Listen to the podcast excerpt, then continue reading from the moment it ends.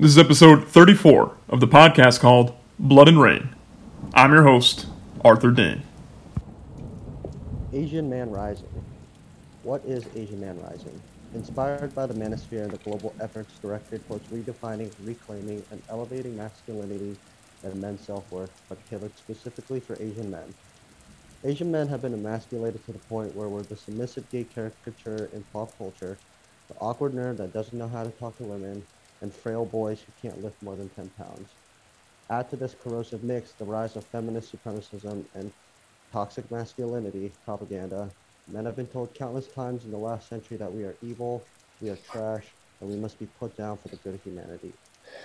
Men used to be warriors, philosophers, artists, explorers, conquerors, and rebels.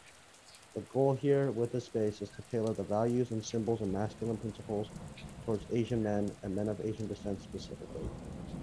This is a place for discussion and dis- debate, the sharing of stories and experiences, a place of accountability and integrity, a place where men can connect, and most importantly, be comfortable in being what and who they are men. It's time to make Asian men masculine again. Welcome to the Asian Man Rising. We rise together. And that was the opening piece from a new account in this Renaissance of Men. And I would certainly say has a foot in the solar sphere as well. An account that honestly I feel has been a long time coming. Um, I sort of have been hoping for something like this to materialize for some time. Uh, and I'm very excited that it has indeed. And the man behind that materialization is named Yang Lee. He's originally from the great state of Maryland. He's a Marine. He's a very intelligent and deep thinker, and he has a lot to say on the restoration of masculinity in the realm of Asian men. I'm very excited to talk with Young, especially after him and I got to know each other in person, walking through uh, a rising San Francisco, to be quite honest, a San Francisco that is actually beginning to show its change for the better. So it was incredible to meet him there It was incredible, uh, quite frankly, to go bar hopping at some of the best bars in the world. And it was incredible getting to know him. And I'm, I'm very excited to record him now. So, Young, thank you for uh, thank you for finally doing this, man. Yeah, Arthur, it's so great to be here. Um, it's unfortunate, you know, we couldn't actually record it in person like we were supposed to, but I mean, I think that just goes to show the level of conversations, you know, we were having in person. Absolutely. And for the listeners, yeah, Young. um, Yang and I were introduced by uh, Will Spencer from Renaissance Men uh, through a little group chat, and uh, you know him and I, you know, I saw eye to eye on a lot of things, and he uh, he was doing a road trip through the Western United States, and he said he'd be in the Bay, and I said there's no way in hell, you know, despite whatever schedule I have. Uh, that you and I aren't going to hang out. We had too good of a time and forgot to record, to be quite honest. So, yeah, um, we're going to record near the Golden Gate, some logistical errors. So, uh, you know, for the listener, that that's that, that was the situation. But uh, yeah, the conversations were great. I, I, have no doubt the conversation uh, now on the record will be uh, of the same caliber. Absolutely. So for the listener, um, if you could tell them a bit about your background, not only about you know the literal aspects of your background, but also how this idea of Asian Man Rising has sort of emerged throughout your your childhood, your adulthood, and into present day? Yeah, absolutely. Um, so, uh, I'm a Korean immigrant. I was born in Korea, uh, but I moved to the States when I was a baby. And so, really, my identity is kind of rooted more in American culture than it is Korean. Um, it was kind of like an identity crisis growing up because you know, there's this uh, perception of Asians as the uh, the forever immigrant. Of basically, like Asians, no matter like who they are, have always like kind of held on to this identity of always being a foreigner to the country, and so that was pretty tough growing up. You know, it's like, well, I feel more American, but I don't, I'm not being accepted as American. Um, and I, I didn't really like my Korean identity growing up, just because it, you know, it felt different compared to what the Western ideas were. Um, So it was a pretty rough growing up, I guess. Uh, growing up as a as an Asian immigrant, um, but you know, fast forward later, I, you know, being Asian, going to college was kind of like the thing we do, and uh, to my mother's big disappointment, uh, I had decided college was not for me, and uh, I had convinced her the military was the better option, given that you know we're not financially stable. Uh, my father was not exactly the typical providing man type, and so it was a lot of growing up very quickly to kind of fill that role of man of the household. Um, so even like when I got my first job at 16, my paycheck had been going to my mother in order to help, you know, just kind of add a little bit of extra support into the family. Um, so I guess that was really my introduction into manhood. It was really just trial by fire, right? Because I didn't have anybody to look up to. Uh, all my relatives, as far as like my uncles and things like that go, they're all in Korea still, and it was really just my grandmother, my mother, and me, and my brother, um, my younger brother. And so it was really just kind of figure it out as I go, and it's weird uh, how I kind of stumbled upon the whole Renaissance of Men movement too. Um, KJ, you know, had like started following me randomly because we had like a couple mutual friends and who were like big into the gun community and all that stuff. And you know, we'd like react to each other's stories here and there, a bunch of like, you know, the typical red pill stuff that you see on KJ's page and on mine as well. And and then he's like, one day he was like, "Hey man, uh, I don't know if you know about this guy Will Spencer, uh, but you should go check out his page and hit him up." And this was like while I was deployed recently. Um, so it was about, I guess, like four months now. What's today? It's August now, huh? Yeah, it is now August. Dude, I guess it was like six months ago now.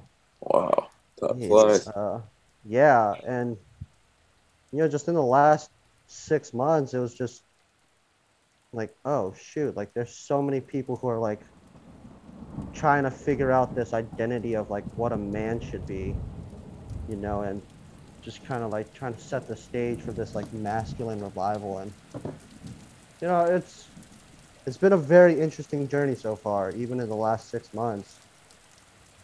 Um, I feel like I kind of went off on a tangent there. Didn't even really stick to my story timeline correctly. um, No worries. but yeah, I, uh, I ended up joining the military. Um, spent eight years in the Marine Corps. I worked as a communications guy, so a lot of like satellite technology, radios, uh, computers, uh, those type of stuff. And uh, it was a interesting experience. A lot of different deployments around the Pacific, uh, to the Middle East as well. And you know, during those eight years, it was really just trying to figure out like, like what kind of person was I gonna be? Like, I had originally joined to do just four years, um, like most most kids do, and I ended up after my four first four years having no plan on what to do. I didn't want to go to school because school still felt like a giant waste of time for me. Um, so I ended up just staying in another four. Uh, I spent some time with special operations and did some deployments with those guys, and it was a really cool experience. Really, um, being surrounded by such high caliber men, um, warriors, really, you know, and that definitely, I think, molded a lot of my identity as far as what a man I think is. Um, and even in Korean culture, you know, haven't been conquered throughout most, if not all, of its history. Uh, there's this sense of warrior spirit in Korean culture as well. And so I guess that was like my way of kind of identifying with both the Korean and American masculine spheres. But um yeah, and I had gotten out about two years ago now and I mean this is what I do now, right? It's just trying to figure out how to get that same message out to other Asian Americans who have or Asians in general really on how to find our masculine identity again, um, especially after generations of Hollywood just bastardization of what Asian men are. Um, yeah. I guess that's kind of a little background about me. I mean, it's it's a hell of a background. You and I discussed it while in San Francisco, and there, there were a lot of really big, you know, eyebrow raisers as you were talking about your background. One of the big ones. Um, I mean, I a friend of mine actually did a. She wrote an essay on because she has a she has an AA in psychology before she became a nurse, Hmm. and she uh, she showed me an essay she wrote about how working during high school affects girls and it affects boys. And for girls, it actually had a lot of like negative effects, which I found very interesting. But for guys, um, you know, it, it instilled a, a sense of like accomplishment and duty and discipline and steadfastness. Um, if you have a job during high school, because it's just adding on further obligations. So it's, it's, um, I guess maybe you'd get this with like a very highly motivated student athlete or um, maybe someone who's excelling in the arts and maintaining good grades. Um, just this notion that you put on men like, yeah, it's a lot, but you're a man, so that's life. Um, and not even being able to personally use like the fruits of your of your income, it going directly to families, it almost compounds that that level of duty and discipline. Um, for some, for a cause greater than yourself, cause of your mother, honestly, uh, especially while you're while, while while she's raising you through you know the most turbulent turbulent years of being raised. That was one big eye opener for me. Uh, another one was I remember the level of conviction that you conveyed to me when you said like because I, I certainly didn't have this conviction um, uh, when it came to your decision about college. Um, I mean, at the time when I was when I personally was applying to colleges, I was applying for acting schools. Um, the first time around, all American acting schools. Um, so I, I I saw that as the only way, but um, maybe just through your situation, you're able to very practically see that you know paying a boatload of money for four years, where you could really give yourself that education with a certain amount of discipline, a certain amount of organization and resourcefulness and research. Um, and basically, just with more conviction than I've seen from anyone, honestly, say that college, you know, didn't make any sense. Um, on top of that, you coming, like you said, from a culture where higher education is almost deemed as like the greatest thing, basically. Um, like higher education is the, the gateway to, you know, like most immigrant stories, not just Asian immigrant stories, but you know, a lot of Cuban immigrant stories I know in Florida. It's like they they, they swam over, they started working as dishwashers, and they put themselves through law school, through medical school. So it's like seemed as like the holy grail in Asian culture. So you having that level of conviction at such a young age is a fascinating thing to me. Um, Nice. yeah, Um, absolutely. But no, you're absolutely right. It's, you know, that's not just an Asian thing. It's kind of just an immigrant thing at this point. And you know, America has that symbol of, you know, like hope of like of making it, making like a name for yourself. Um, and so I think that mixed with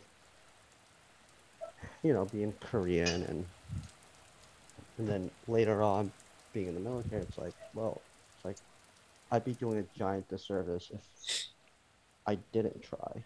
You know, not just to like my parents or anything like that, but like to me too. You know, it's like, and it's crazy too. It's like, like like any other normal person, like I enjoy, you know, just sitting back, relaxing, having a drink, smoking a cigar, or whatever the case might be, right? But like at the end of the day, it's like, it's like okay, now I need to like get up and do something. Like I need to go work out or even just walk the dogs. It's like I don't like sitting still, and I think, I mean, at least I would hope all men feel the same way. You know, it's, and I think that's like the biggest tragedy right now too. It's like there's this acceptance of just sitting idly by, like, well, like we'll just do it whenever we do it, or people can't figure out what they even like want to go eat. It's like, okay, like, guys, take charge and like figure yourself out.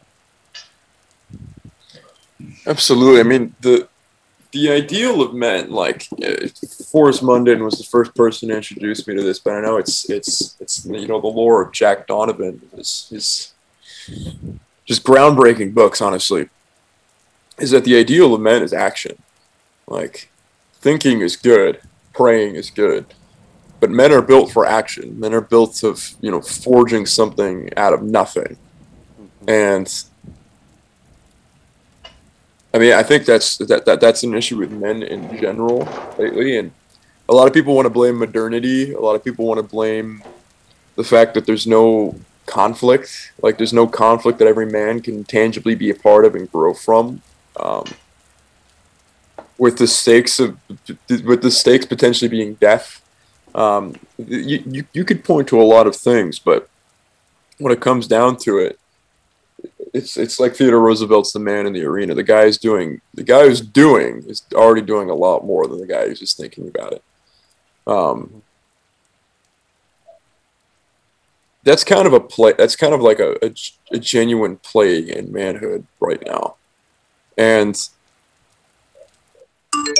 with with your basically manifesting your ideals, gaining your ideals through a martial culture, through a true martial culture. And uh, I listened to your podcast with my Basque brother, uh, Devin Madrano.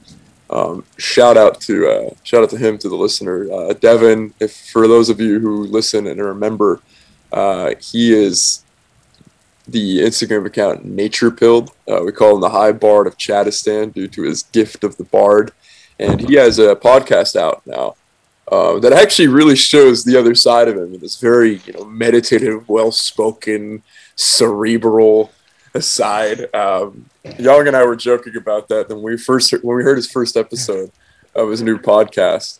Uh, we were like, "Oh, interesting." We thought it was just gonna be this all like volume raised up to twelve. You know, it's just just like, super Chad like oh fuck you everybody. Like yeah. Yeah like full send like dunking on you know yeah i'm, I'm not gonna go there but you're dunking on yeah. certain people. Um but yeah and it turned out to be this very like honestly like elegant just heartfelt powerful cerebral hushed intensity message. And the name of that podcast is the sovereign path for the listener. And young is the first guest that devin had on the show and never talked about this that you know I come from a mar- I come from a martial arts background. Obviously, um, for those of you who don't know that, I don't I don't know how if you've been listening or been following my page, um, but uh, I'm training to go pro in Muay Thai and kickboxing. Eventually MMA, but striking first. Um, and I think outside of war, maybe being a firefighter, or a cop, depending on you know where you're performing that profession. Outside of that, I don't think there's a higher stress stimulus than actually, you know, I don't think there's a higher stress stimulus than martial arts, with the exception of being an actual warrior. Like, you're taking shit money. Actually, you're making no money. You're training all hours of the day that you're not working, just making ends meet, to get into a ring for 15 minutes. And if the judges screw you over, you may not get another shot. And you're doing all of this just to be able to throw bones at each other at a very high level. But there's no there's no stake of death. Like the high the high the highest stakes is the martial culture. So even if you're in the military and you're not, you know, fighting some battle as an infantryman, that essence of martial culture and that essence, that intensity radiates throughout the, its entirety. Um, so, could you speak more on how that, how, how being in the Marines for eight years like molded you and how that sort of went further in this epiphany of this lack of manhood? I guess let's just call it the Western world for now, but also the, the stereotype like the stereotyping of the Asian man in the Western world and what's what maybe what maybe fueled the fire for that stereotype and what is completely unfounded? Um, man, uh, so I guess as far as like Asians in the military go, uh, there's kind of this uh, how do I put it? Kind of like a subconscious like joke, I guess you could say, where you know Asians are just stereotyped as like being the smart ones. Um, and I would like, I would counter back, like, you know, just jokingly. Uh, I'd be like, look, guys, if I was as smart as you said you were, first off, I'd be at college. And even if I joined the military, I would not be in the Marine Corps. You know, because Marines are kind of joked around as like being the dumb branch. Just a bunch of like cavemen, crayon eaters, and all that. Uh, yeah. But with that, you know, the Marine Corps, there's this identity of the Marine Corps as being like, oh, like they're the first to fight, they're the first ones in, they take no prisoners type situations, you know? Mm-hmm. And so, as a kid who grew up really quiet and kind of timid, it was like a very sudden change in what my identity had to be.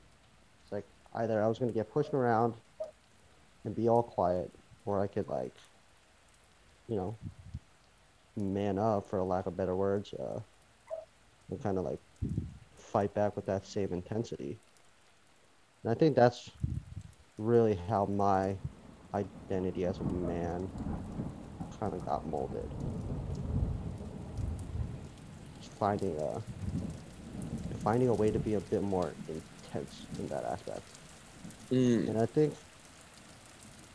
at least for me, I feel like it worked in my favor because it it almost kind of balanced itself out, where I still have the ability to be intense if need be, but for the most part, I'm more of a like a quiet guy. I'll hang out in the background and like like people watch or just like assess the situation or whatever the case might be, and and yeah, I- think that's that's how the military was for me at least. Um, there's definitely people who join and they still stay timid or whatever the case might be, and know, it sucks. I guess some people are more inclined to, you know, go into their shell, so to speak, you know, to protect themselves. Yeah, I mean, Uh, go ahead. oh, and I was, I was, I was just saying, I was like, you and I had a conversation about this too, walking up a hill towards, uh, towards Grace Cathedral in the city. Uh, it's like it's not necessarily needing to be sort of full send all the time. Like I think people, a lot of, a lot of people confuse that with, with masculinity. And, and some guys, you know, Devin's that guy, right? KJ, and uh, for the listener, when we spoke speak about KJ, KJ was uh, the guest for, um, believe episode twenty seven, the Steadfast Homesteader, the legendary KJ says words. Um, you know, those guys are full send. That's their personality, right? It's not necessarily about being full send that determines masculinity determines manhood or intensity. It's just like, are you are if if if shit goes down, are you ready to throw down?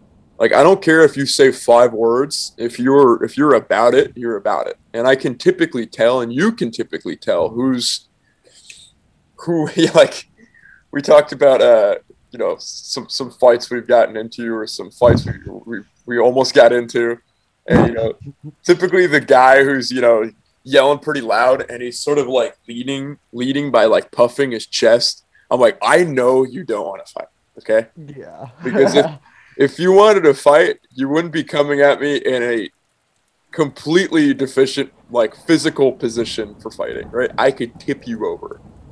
Um, if I see you sort of like you're walking at me leading with one leg, your hips are turned like you're about to throw, I'm like, oh, okay, he's down. Or if you're coming at me with sort of somewhat crouched, you know, like almost in a grappler's position, oh yeah, he's definitely down for sure. Mhm. Um, and and Young and I talked about uh, you know, so, some some fights and near fight encounters like this. Um, but I think I think that's important. You know, it's like it's not sort of like what you're saying. Like it balances you out. You have the intensity, but you don't need to leave it at all times. Right. And I mean, that's also not to take away from like guys like Devin and KJ. Like, there's absolutely a need for people who can be intense like that. Um, but also, I think, I think a balance is always important. Um, probably one of my more favorite concepts of Taoism, of that yin and yang, just having the balance of the dark and the light, uh, where wherever you want to take that idea with. Um, but yeah, it's just, I think, I don't know if it's just a combined thing of like Hollywood and, you know, all the anti-Asian laws that have been in existence in America specifically and all that, but I feel like Asian men kind of forgot how to be men. And on top of that, they've just ex- like kind of, you know, belly up, rolled over, and was like, you know what, like I'd rather not deal with any of the anti-Asian sentiments or whatever the case might be, and just like you know, keep my head down. And uh, it's kind of sad, especially if you look throughout any culture's history in Asia. It's like we've had people who like are absolute savages in the battlefield. Mm-hmm. You know, it's so it's like to think like your parents or your grandparents had survived through literal wars and famine and economic like just destruction. And it's like really? This is how you're gonna kind of carry on their legacy? It's like I forget what post it was but it was like talking about how like however many like grandparents, great grandparents it took for you to be here, and you just gonna belly up, roll over, and essentially spit on their faces. I mean, I think, I think that's a general theme for a lot of, a lot of men now. It's just, which, For sure. which, which your ancestors look at you and say, "What the fuck." Yeah. I mean, maybe, maybe there's there, there's there's such a thing as getting too wrapped up in that. Forrest Munn and I actually talked about that briefly, but like, whenever I like feel like bad about my circumstances, I think of two things. I think of my family living under Franco, Peron, Mussolini, the reign of terror in Argentina. Um, just a number of shit that they had to deal with. Mm. Being an Orthodox Christian, I think about what Russian Orthodox Christians had to go through with the rise of communism. And then I just think about something like what's going on in Syria right now. And then I just stop and say to myself, these aren't problems. Like, your problems aren't actual problems, right? Like, Right. I tell myself that all the time. Like, man, fuck. Like, I'm like, wait, did, what did? I'll have, I'll have coworkers, honestly, in the bar, the bar industry that will like talk about things like they're just gigantic problems, and I'm like, and I'll mention like my problems that are like maybe have a higher degree of severity. Like, oh my god, are you okay? I'm like, dude, I'm fine. Like, I remember I, I, uh, I like I actually two nights ago I stepped on glass and I was wearing minimalist shoes. Like, oh my god, Arthur, are you okay? I'm like, yeah, it's fine. Like, like, did you get cut? I'm like, yeah. Like, are you bleeding? I'm like, yeah. It's not, it's not that big a deal. Like, and I just like put antiseptic on it, and like, and you know, I, I bandaged my foot, and I just went back to work. They're like, if you want to take the rest of the night off, I'm like, guys, I bartended with a fractured shin. I got bills to pay. Like, I, I don't care. Um, Yeah. and like, if your ancestors looked at you like just now with what they had to deal with, would they be proud or would they be disgusted? Honestly, and I don't want to say that. That may be, you know, a little bit of traumatic word to say to the listeners. Would they be disappointed? Honestly, Mhm. and you know that's that's a powerful thing to think about and like you said like with a few exceptions you know maybe the caucasus and you know hellenic greece um, parts of south america and north america you know apache knife fighters the bulk of martial arts comes from asia like the bulk of the martial like the military arts comes from chinese culture uh, of, its many iterations han chinese culture hmong culture Japanese culture, Korean culture, Mongolian wrestling culture, Thailand, obviously for Muay Thai. The some of the best knife fighting in the world comes from Indonesia, the Philippines, Malaysia.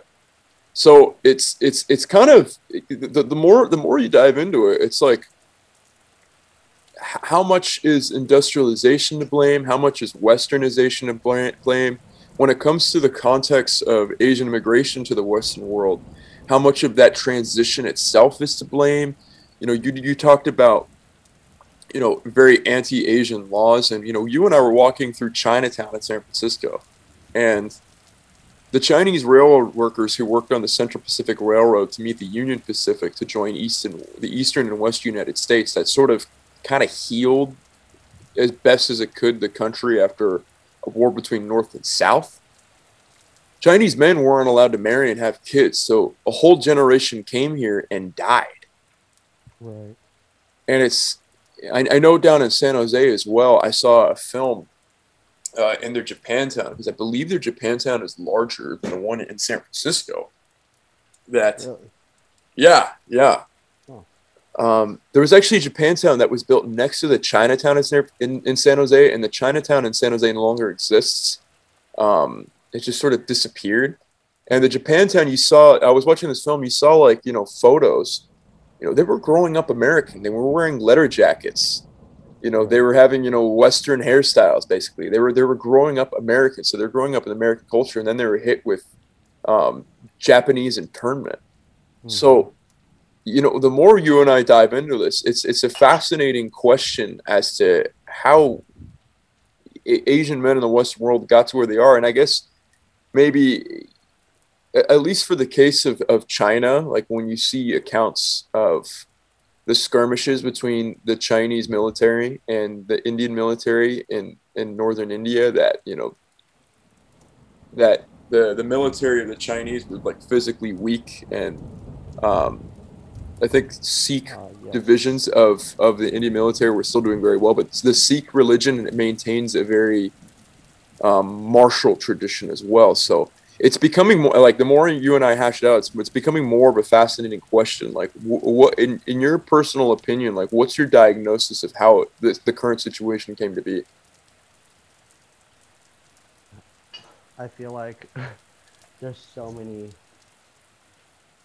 different ways to really look at it. Like, like you said, you had like the Japanese internment or the Chinese Exclusion Act. Like, there was definitely you know laws that were put in place, and then there's society as a whole where you know socially it was unacceptable for Asian men to reproduce and you know it's just a combination of all these things right it's kind of developed and evolved into this identity of like oh like asian men are now undesirable or they're they're weak or they like asian women are temptresses or whatever the case might be right and so yeah i, I don't think it's really just one big thing. I think it's really just a collection of multiple little things that throughout history and you know it, any government, not just America, like they paint a specific crowd as an enemy. Whether it's, you know, like the war on terrorism and the Muslim population, or the war on drugs in like South America and Central America. Um, it's it's always painting into painting somebody into a the picture of being a bad guy. And ultimately, that is just for control, right? Like, how do we control the mass majority of the country? Uh, it's like, well, let's find them something to hate, whether it's each other or some outside source, but not us. We have to paint ourselves into like, we're the good guys. Like, we're gonna come save you guys. And I think that's another big thing too. It's I think a lot of minority populations have painted the government as like this symbol of hope, whereas it should be the people of the country that is the symbol of hope. Um, yeah, it's, I, it's such a loaded question. yeah, I don't know if there is any specific thing that resulted in us being at this situation. Yeah, I mean, it's it's cer- it's certainly a case of, of gradualism, and I, I guess I guess the reason I ask is because this is something I've I've thought about for some time, to be honest. Um, as like I shared with you on the tail end of our San Franciscan excursion, um, with both my parents being you know Euro immigrants, and um, you know I, I grew up with when it when it comes to Western culture, I grew up more with more European culture in the household than I did American. Mm-hmm. Um, and then my first ten years of schooling, uh, I was actually primarily I was I was actually the only white kid in my school. Um, everyone was everyone in my school was um, was Asian of you know whether that be South Asian or Japanese or Middle Eastern. Um, so I grew up I grew up with Asian culture um, pretty up close, uh, down to the things that I ate, the things that I watched, um, things that I read, um, interactions. And, I, to be abundantly honest, when I got to rich American private high school full of, you know, American trust fund babies. I fucking hated it. Um, and I didn't I didn't really know how to navigate that honestly. I guess maybe I, don't, I didn't really know how to e- express myself in the sense that like yeah, I'm not really like I'm white but I'm not really like you guys because what I grew up with in the household and what I grew up with school up until this point is very different. Mhm. Um, and I actually started to see this stereotyping of the Asian students by like these, you know, richer, you know, need to be punched in the face, white trust fund baby types, you know. Um, and I just, I mean, and and a lot of the Asian people that I grew up with, you know, were accomplished martial artists. They were tough guys. They were well read. They were disciplined. And this is before the age of fourteen. Um, so that that question always raised an eyebrow to me as to like where this stereotype came from. You know, the more you the more you track through history, um, you know, the more it makes sense in, in the context of the Western world. Um, I can't speak on what you know how things transitioned um, in the homeland in, in, in the Asian home continent. Um, you know, a lot of people in our sphere just like immediately like blame anime. It's like, dude, it's literally anime's fault. I'm like, yeah. Right. uh, there's a lot of like strange, you know, degenerate anime out there, but there's also some pretty high thumos anime that, quite frankly, will change your life. Um, Sure. but it, it raised an eyebrow to me in in in in, in America where this stereotype stereotype came from. Um, I mean, it's it's speaking on uh, what you said about your your experience in the military. Uh, your after speaking with you, I know damn well you're very smart, so you don't fit the stereotype of a crayon eating marine. Um, so let's let's let's let's let's get let let's let that be said. Um, and the other thing is well, I guess I guess the other thing is my, my question to you and what your goals now are for Asian Man Rising. Like what do you see the path of restoration being for Asian men? Ultimately, you know, I I am just one person and my goal would be that there are other Asian men out there who, you know, kind of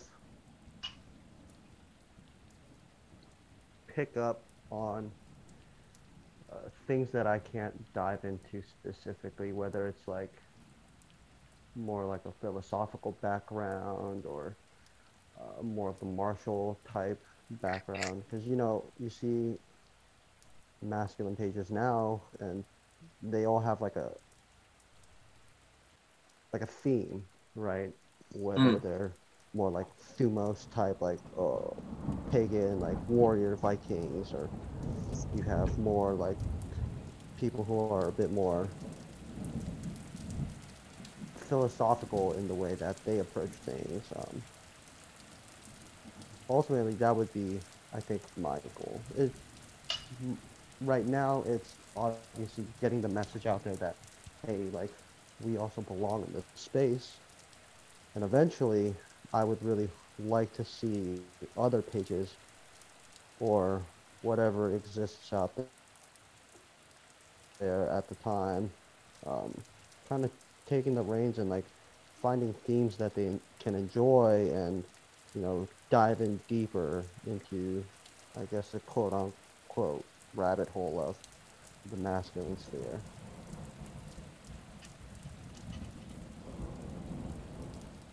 I would, I mean, I would have to like this. The content creation thing is an interesting thing, honestly.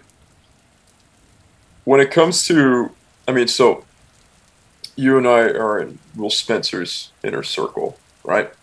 Mm-hmm. Um, and Will Spencer's goal is the renaissance of men. It's the rebirth of men, and you know, he in a podcast he was a guest and he talked about it being and you know not cyclical but linear right? This is a this is something new. This is a rebirth.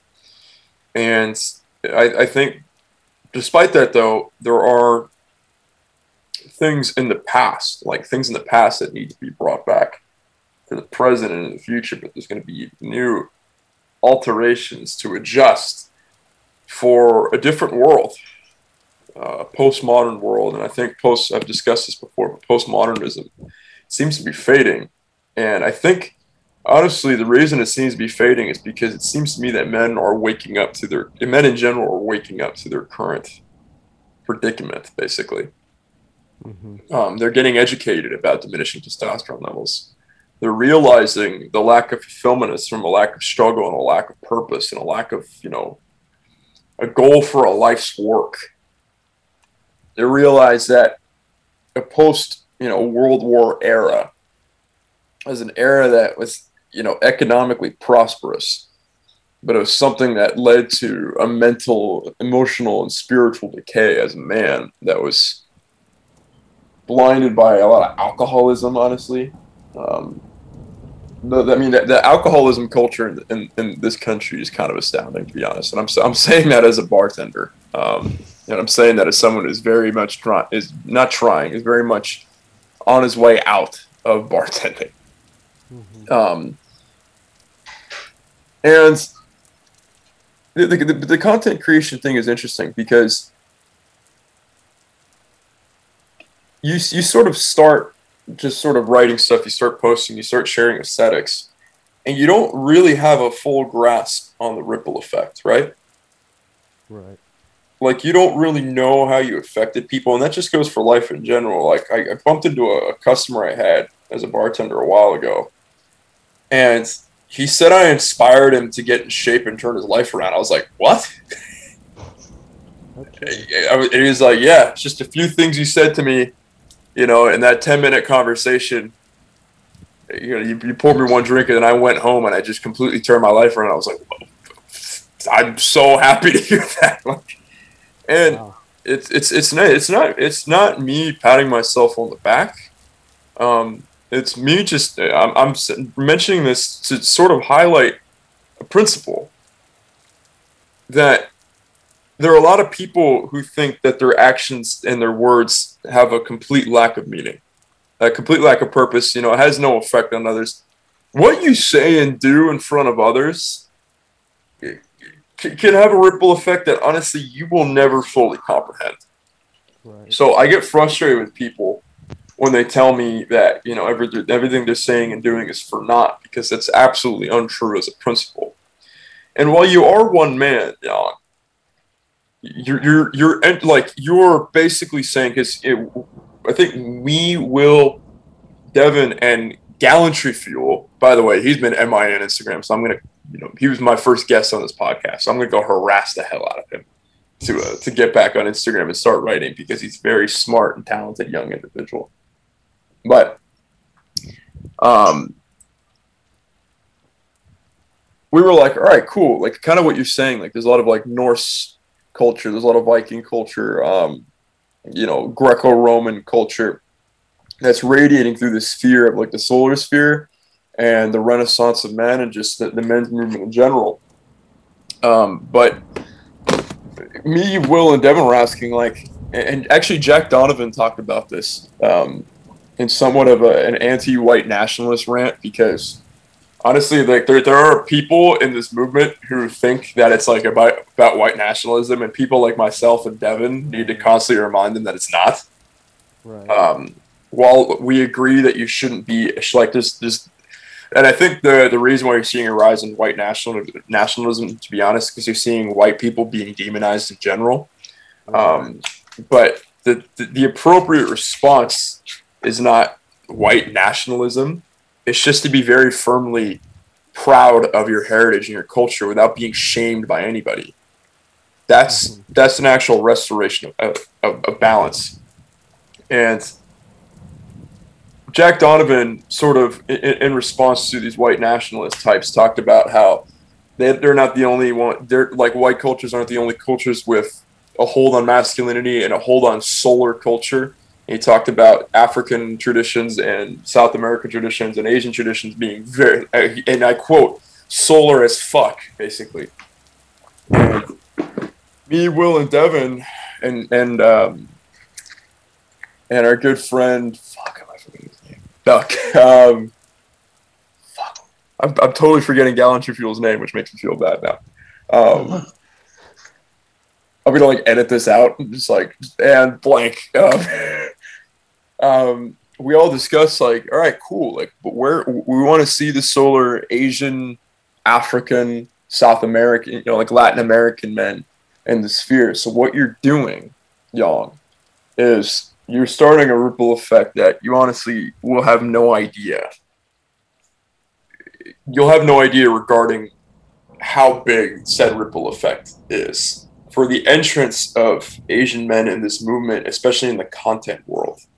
So what you're doing is powerful, and I, I, I, have, I have- so many questions I have to ask you about it. Um, I guess the, the, the, the first regarding that is, let's say five, ten years from now, with that, I, I, I know I just discussed, you know, not being able to, you know, quantify said ripple effect, but to attempt that, what would you like to see in, you know, with sort of like Asian representation in the masculine and the solar movement and the Renaissance of men, like in, in the realm of content, like what would you like to see radiating? What would you like to see abundant?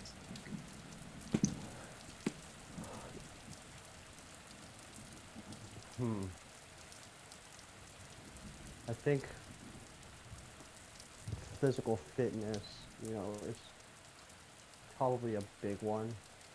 I feel like there's a lot more soft-bodied Asians than not, and I I think I actually made a post about this too on my page. Um, hypermasculinity. You know, I think having been, you know, kind of labeled as this like soft body, like man child, essentially. Like, I feel like there's been a bigger growth in fitness in the Asian man community. Um, but I guess know how to tailor that specifically into like oh like this is a, a man manly thing to do and you should do it type situation or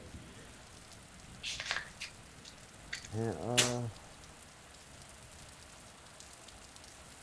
I guess really a lot of it is kind of just the aesthetics, right? Because I feel like the aesthetics haven't existed for a very long time. And at least in the near term future, that would probably be the greatest to see. Um, whether it's like, you know, Tanner Guzy and like the well dressed man, you know, because there's people like that out there. Um, like in the, I want to say it's Singapore or Taiwan, one of those South Asian countries. Um, there's an annual event of like tailored suits. Uh, and it originally started as just like an Asian thing, like a Singapore thing, or Taiwan, whichever country it is. I can't remember off the top of my head right now, but now it's like grown into this like big international event where like people from all around the world go to. Um, it's actually really cool. Um, actually, kind of my one of my bucket list items to make my way there at one point. But you know, there's there's these aesthetics that exist already, and it's I feel like it hasn't gotten the mainstream attention because again, going back to like the quiet Asian stereotype, right? It's like we just we don't really say anything. I don't know if it's like an out of like a, a shyness, timidness thing, or like it's like trying to keep it like under wraps or whatever the case might be, but it would be nice to see, I think, a bigger growth in the aesthetics, I think, especially for right now at least. Because um, it's one of those things, I, I think it's like a, a seeing is believing type thing, you know? Mm. Um, so it's like, oh, it's like, oh, okay, I can see that this is a thing. And then from there, you know, you can start getting more deeper or not deeper, whichever way you want to go. Mm. Diving into more philosophy, which, you know, everybody likes to, you know, joke around with like the old Confucius say and all that stuff. It's like, yeah, it's like there's a lot of philosophical stuff out there in Asia. Um, yeah, and then even like religion could like make a way in or whatever the case might be, or at least just, you know, that that way of thinking, if not the religions itself. Um, but yeah, you know, I like I said earlier too, you know, it's just we have a lot to offer, and it's just a matter of somebody starting to get the messages out there. Um, and you know, I know I said I'm like I'm just one man or whatever, and I didn't mean that as like I don't have an effect. It's I can only do so much, and hopefully somebody else can, you know, kind of hop on this boat ride with me. I don't think it's going to take very long for people to hop on the boat ride with you. To complete, be completely honest. Um, every, I mean, you sort of laid out like a, just a general, but basically you just sort of laid out like just a general radiation of restoration of being when it comes to being like an, an Asian man, like and everything that Asian culture has to offer. You talked about aesthetics. Um, you talked about you know the physical fitness as well. You talked about the philosophy, um, the, the deep wisdom that a lot of Eastern religions have. Um, it, it's it's it's everything you laid out is just sort of like almost the alignment of a of a of a, of a thriving Asian man, which makes a world of sense. And you mentioned Tanner Guzy. Um, I was browsing through his page, and I saw something he wrote about sort of like style being just an outward reflection of what's going on within. Mm-hmm. Um, that authentic expression of self that radiates not you know it's not just it's not armor it's not a shell it's not a mask it's something that again radiates from within and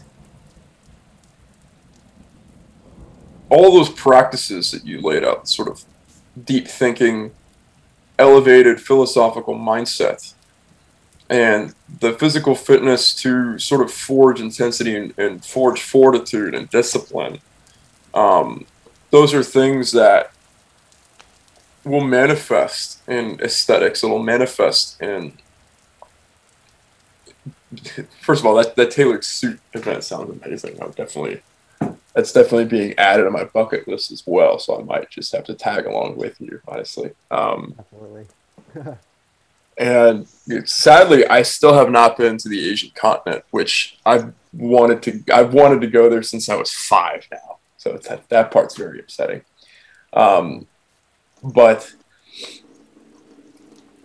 the, I think these aesthetics come from like these these practices within, but I think it's also bidirectional. And you, you mentioned um, you mentioned on Devin's podcast in terms of like aesthetic warfare when it comes to content creation that you wanted to see more martial aesthetics of you know East Asian, South Asian, Central Asian, um, Middle Eastern cultures. Um, I think that that's sort of bi bi-directional because when, when people see those outward aesthetics of like these fully aligned Asian men, they'll want that and they'll start to seek out these practices. So they, they will look like that on the outside, but not because it's just, again, it's just a mask. They're actually fully aligned, essentially. Mm-hmm. And what I found interesting too in your conversation with Devin Medrano was the sort of like true unification of the restoration of, of Asian culture, meaning everywhere from the Asian continent. There's a lot of people, um, and actually, when I lived in England, this this was they think about this differently. In America, when you say Asian, people typically are referring to like East Asian and Southeast Asian, not necessarily people from the Indian subcontinent or Central Asia or the Middle East. Can you speak more on that sort of like this? Is, is, is it something you're seeing like fully in the continent? Because um, uh, there's a very big Afghan population in the Bay Area, and a couple of training partners of mine are Afghan. They're telling me um, well, first of all, they're telling me some very fascinating things about the actual dynamic of what's going on in Afghanistan in terms of why the U.S. military is there, which I will not get into. Um, but like a podcast on its own.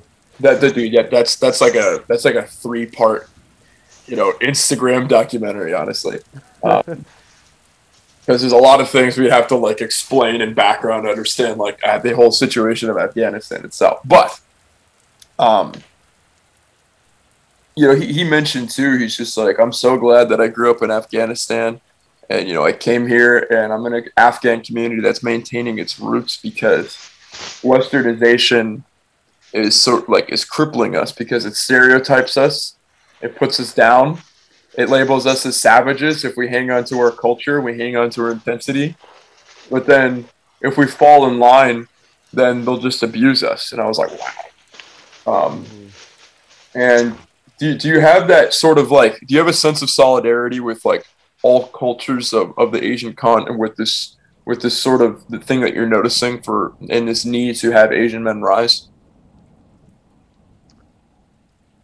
i think so. Um so i'll like you know see new followers kind of join the page and uh, i think especially with i think it's like my third post with the the Sikh and servitude um, post, but after that, like I've started a lot more like seeing a lot more like Indian or uh, West Asian types kind of joining in, it's like this is really cool. Like that's what I wanted to do. I wanted this to be not just a East Asian or like a Southeast Asian thing. I wanted this to be like a whole continent of Asia thing. And uh, and it's it's very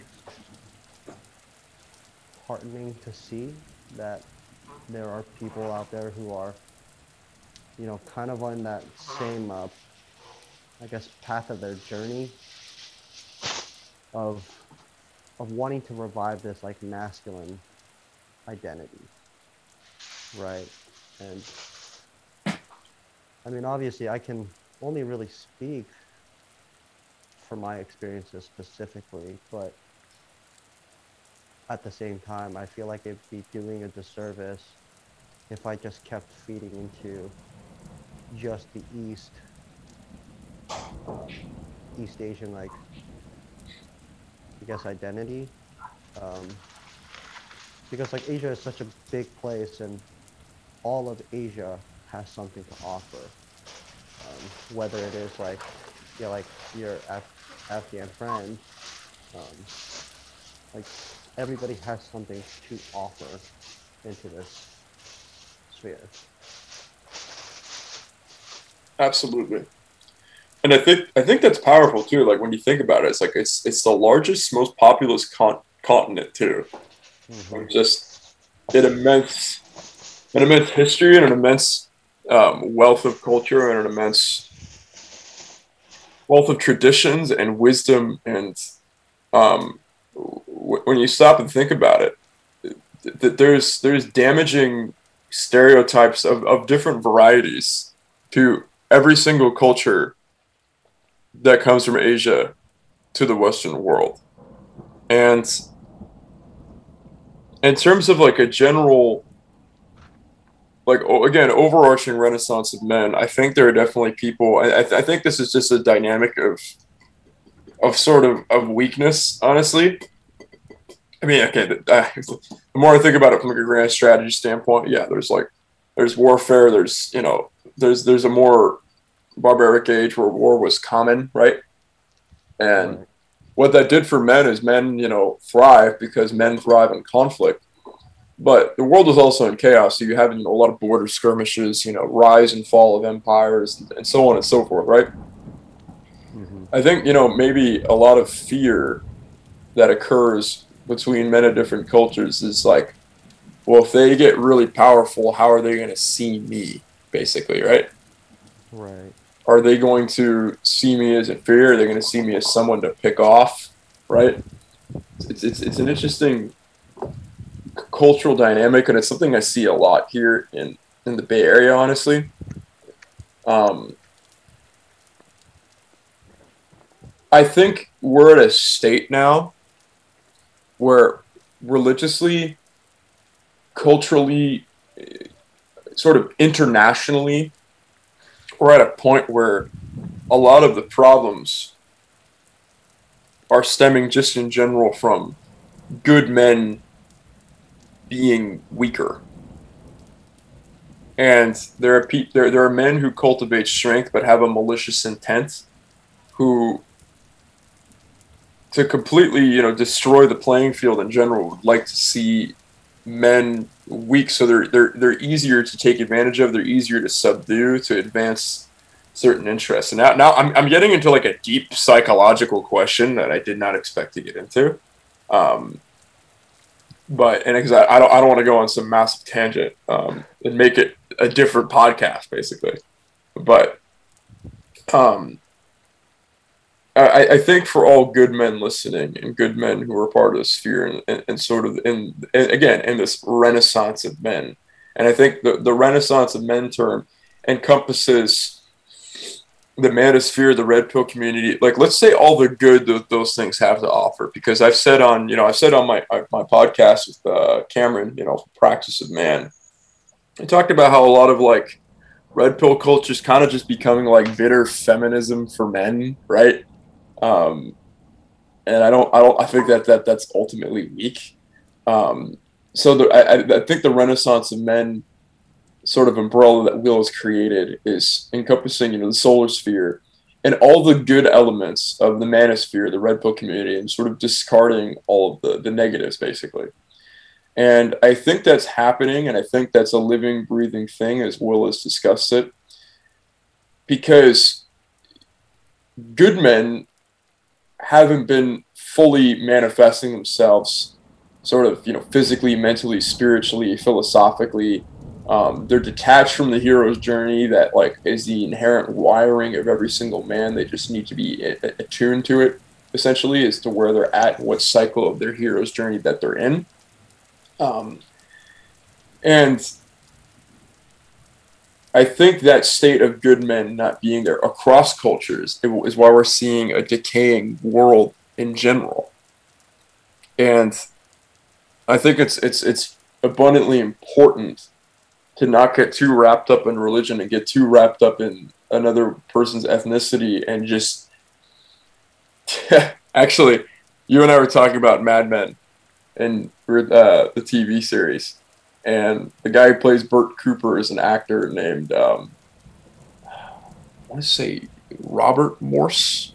I, I, might be butchering that. I know his last name is Morse, and he originated the, the, the Broadway role and film role of J. Pierpont Finch in a musical called How to Succeed in Business Without Really Trying. And the final number of the of the musical it's called the Brotherhood of Man. Like all men, they say your lifelong membership is, is free. Keep giving each brother all you can. Oh, aren't you proud to be in that fraternity, that great big brotherhood of man? And I think at this stage in this awakening, it doesn't getting too wrapped up in religion and ethnic background and nationality is is playing into the divide and conquer tactic of truly evil people. Mm-hmm. And having the having that cultural exchange of we're different but we're together. We're not, you know, pandering to some strange globalism non-culture. And helping cultivate that restoration of men will actually help cultivate the restoration of the world, basically, and the restoration of of, of cultures. So that's you're, you're you're you're doing like much harder work than like I'm doing or Forrest is doing, or you know, t- t- take any of the basically white dudes, right, who are in this uh, in this sphere because you're you're starting something uh, of for for an entire continent, which. Uh, again, I have a, a, million questions about and a million good things to say about, honestly.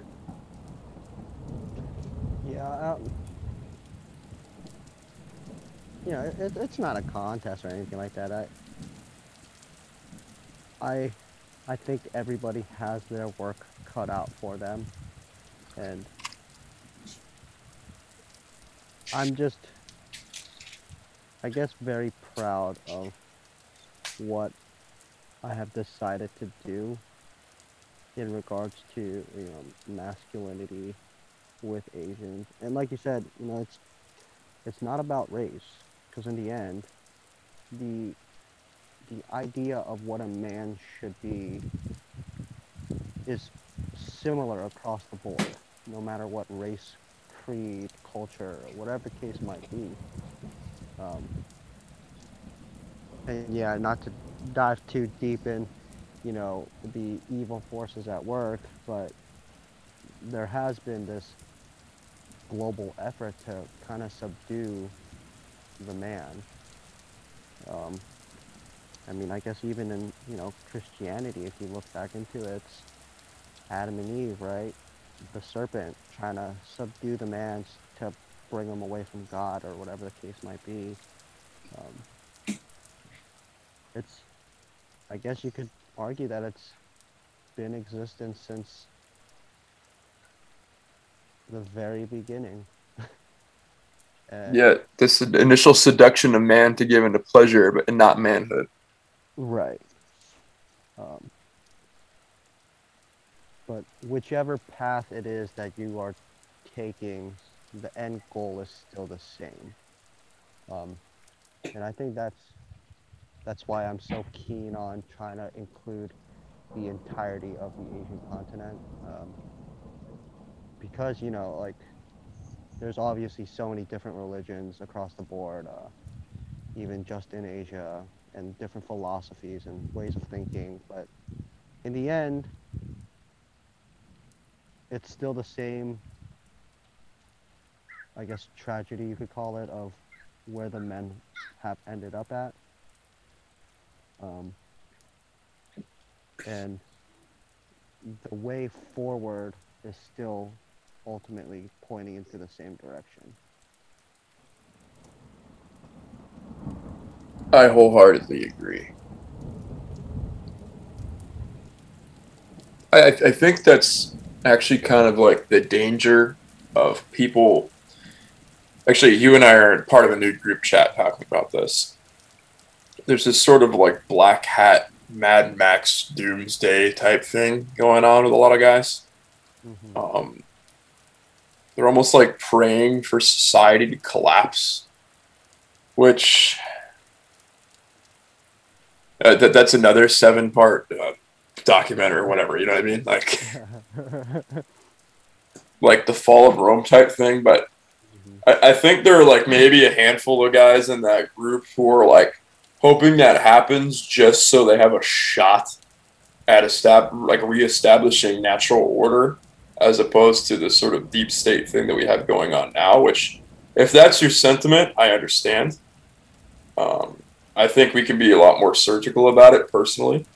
But there's also these this, this sort of like i want society to collapse because i'm fucking ready for mad max and let's fucking do this. Like just i'm like are like, are you really though? Like, they're like, I got my, I got my homestead, I got my guns, like I'm ready to throw it out, and we'll just like, I'm like, dude, th- that's not, that's not logos. That's not striving for the highest good. And in my mind, if you're not striving for the highest good, you're ultimately weak.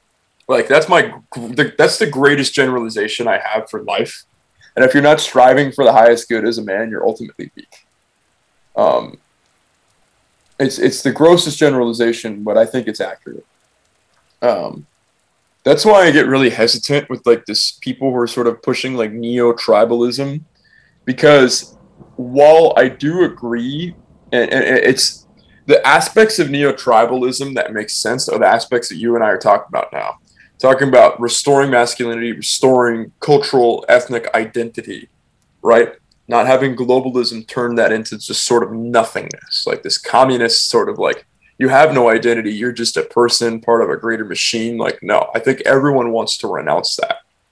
Um, but the danger of neo tribalism, I'm, I'm, I'm starting to see that this dark side of it is this very like us versus them. Like when it comes down to it, like you got to stick to your own type thing. And it's, there, there's something to be said for people who share a common bloodline in terms, like common, you know, blood ancestry from a certain land and whatnot. But um, I think that's potentially really dangerous.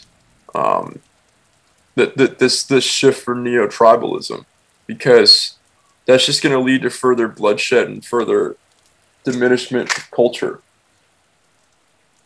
Right. It, it's like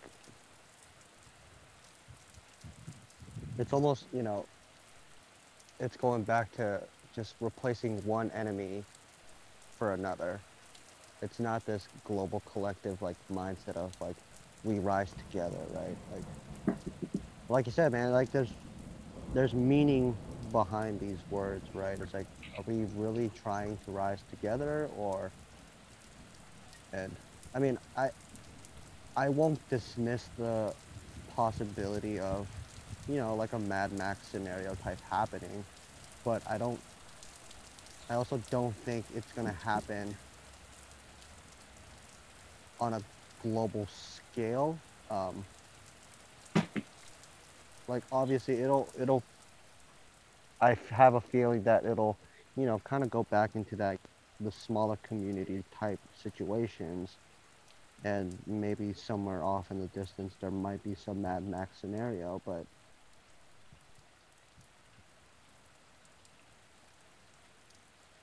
you know, I guess like even going into like the Christians kind of a mindset, it's like do your part in trying to spread the word, right? Like if they decide not to accept it, then I mean that's on them, right? Like, but at least you know you did the work to try and bring edi- everybody into it. Um, uh, I, I think you know that that's probably like the most Chad thing about Jesus, right? It's like he sat with the beggars and the prostitutes and whoever, uh, the ill people. He didn't hang out with the the Pharisees or anything like that. It's, he was there to spread the word, uh, his or God's word, however you want to look at the whole Trinity thing, but. Um, and that's what we're trying to do too, right? It's it's just spread the word of this idea of what a, a man and what masculinity should be. Um, it's not just straight up just like guns a blazing like 1980s Arnold Schwarzenegger movie. It's like there's like you said a surgical process to this whole thing, and uh, it's definitely turning a blind eye if you either refuse to see it that way or are just ignorant to the fact. Um, yeah. Absolutely. It's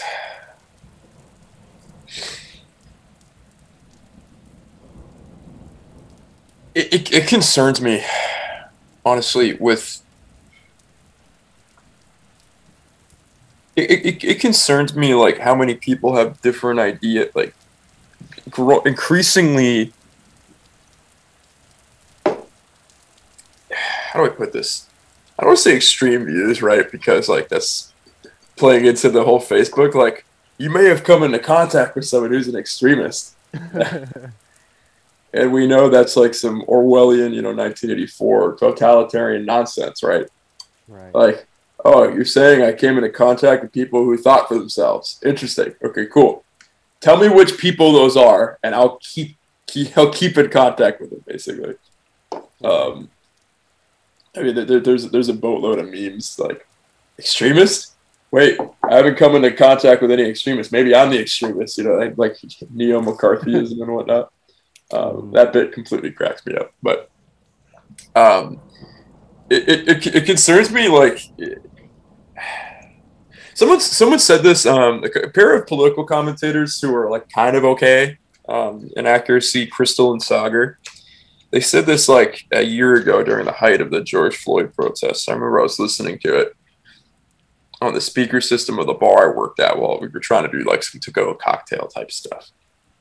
Uh, and outside were the George Floyd protests, actually, because uh, yeah, um, they were saying like it's kind of concerning how how many people like are just completely Ill, like the, if if if it doesn't go their way, like political outcome doesn't go their way, they are like ready to just completely throw down and renounce everything and just descend into chaos. Um, I, I, I think like the word nuance has been compromised in the sense that like for example I'm, you know fuck it i'm gonna get into it i'm just, just i'm gonna talk about covid 1984 um, I, I tried not to talk about it on this podcast, but here we are. Um, this whole like this dancing around the fact that it still has a 99.7% survival rate or it's just some absurd survival rate and they were like chucking like every other statistic at it like well it's actually a lot more nuanced issue like you know it could be much worse but you know because people are wearing masks um, that's why the the flu's down. And I was like, oh okay, then shouldn't COVID be down? No, because people aren't wearing masks. I'm like, what what sir? What you just said are opposites. Like, um, like yeah, but it's it's it's completely different. Like the way it works. I'm like, no, it's not. You've just you've just completely absorbed a media narrative, and you are enjoying living in fear and being having some kind of overarching cause because you don't do jack shit with your life, and your your overarching cause in God right now is being this virtue signaler about a, a virus with a, a 99.7% survival rate, right? Right. So th- that that's when like nuance, like the word nuance is used against humans. Like, no, it's literally standing right in front of you. What's going on, and you're like, mm, I don't know. Like, I think it's I think it's a bit more nuanced. However, people don't want to use nuance in the correct context of situations that require nuance. It's like people want to descend into madness for things that require like thought and surgical thinking. And that goes across the board. That goes with the outcome of society. Like I had a talk with KJ. He he wholeheartedly believes that balkanization will occur in this country, and I wholeheartedly disagree. I think before anything gets that bad, true patriots in the military would establish order because uh, I, I, unless the military completely gets split into some kind of civil war, then that's a whole different story in general. But I don't think I don't think balkanization is smart for this country because there are plenty of countries that would like to just swoop in and capitalize on a divided scenario. But uh, this is just what I'm saying in general. It's like people want to jump to extremes because they're comfortable. Like they they feel good. They're like these full send convictions about something that it's like I'm, I'm fully justified because it's it's difficult for a lot of people to flow with with nuance to flow with new details emerging and it takes a lot of discipline to do so but the world would be better off for it and when it comes to like like for example, it's like a, what we're what we're seeing with like the the dynamic of like uh, people who come from a European background in the Western world. It's like I want to celebrate my culture. Well, that's white nationalism. Well, how? It's like well. You guys were really good at colonizing people once upon a time, so we wouldn't want to see that again. I'm like, just because it happened before doesn't mean that's going to happen again, right?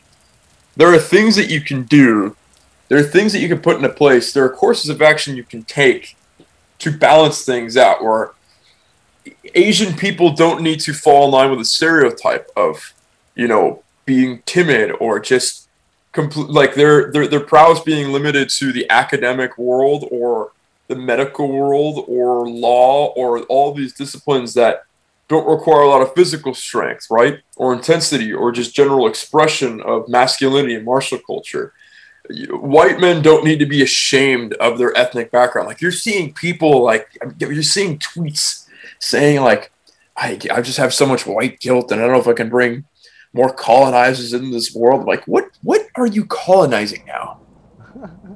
You live in fuck you live in the middle of Los Angeles. You have a 9 to 5. What in God's name are you colonizing right now? Um and then you're seeing you, you, quite frankly, and I've talked about this to Jonathan West of the Being Husband podcast. You're seeing a lot of, of like black men like being shamed about tapping into their masculinity. Like you're seeing a growing effort to feminize black men, which is a fucking horrendous thing. Mm-hmm.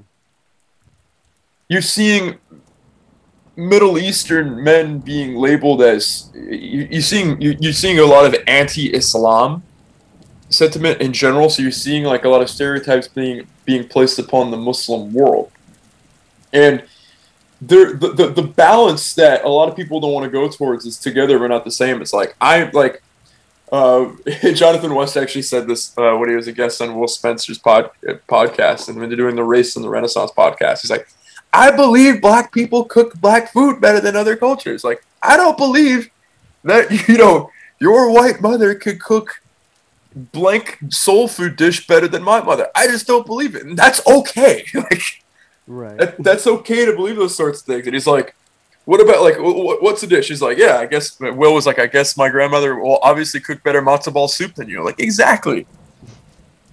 It's it's it's it, you, you you don't have to like be like being kind to other cultures and being very much rooted in your culture aren't opposites. Like this idea of together, like you and I are different.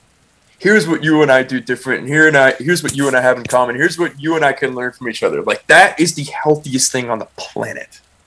Absolutely.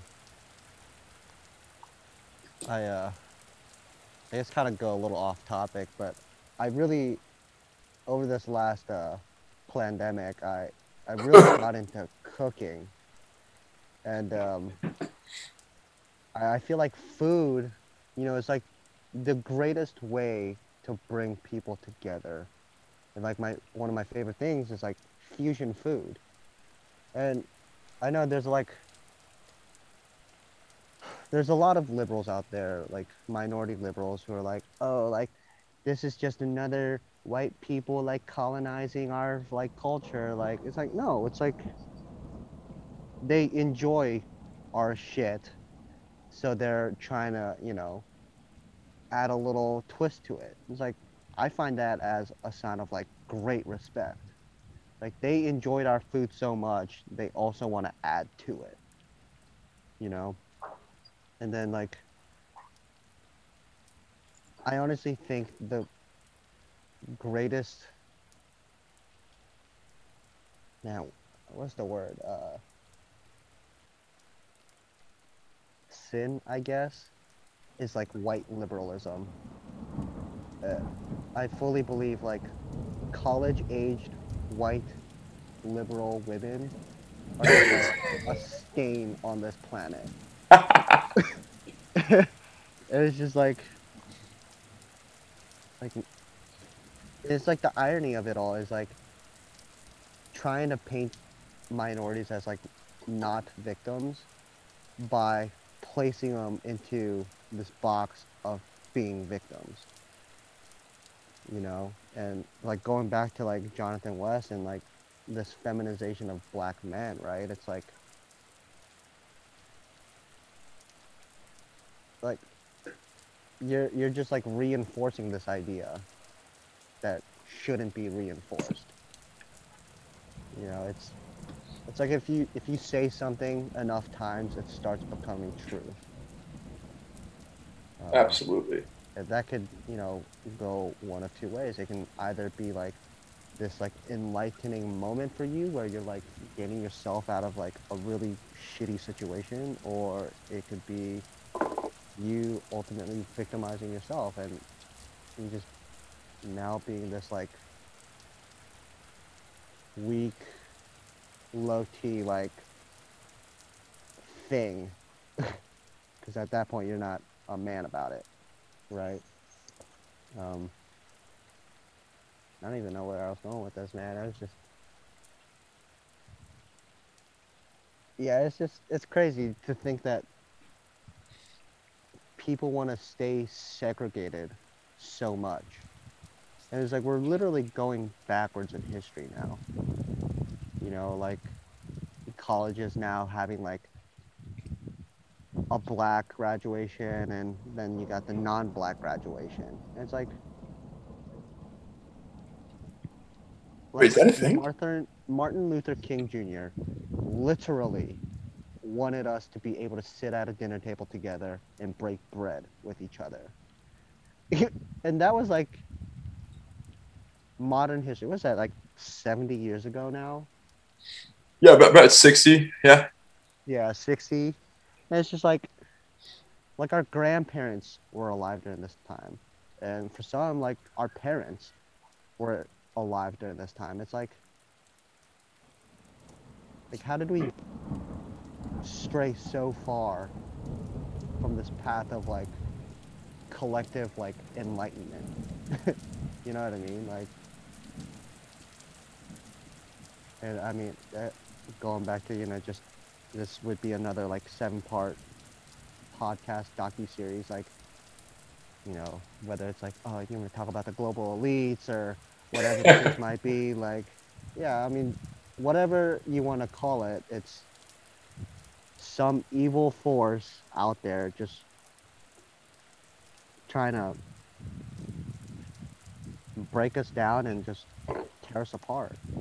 And it's it's very sad to think that you know, even in our community where you know, it's all about just Mad Max scenario. It's like you're just playing back into that notion of segregation and like no longer collective enlightenment.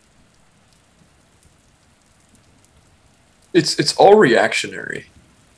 For sure. Like I mean, you, you said a lot of really important things. There's a lot to unpack there.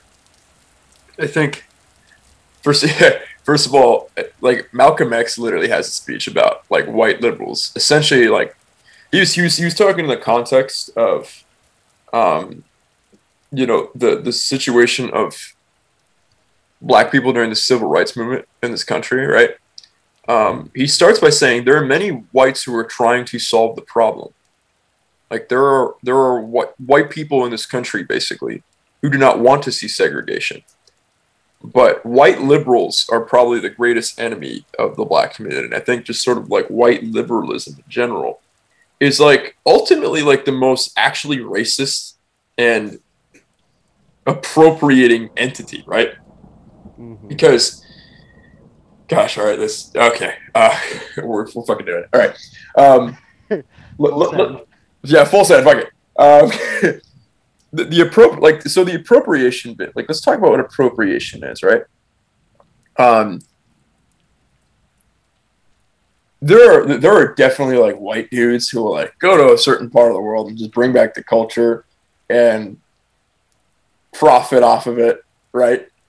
And they'll like even be credited with like the rise of like said cultural shift and being a white dude right? On, on, honestly like i can see how that would be insulting right? That makes sense.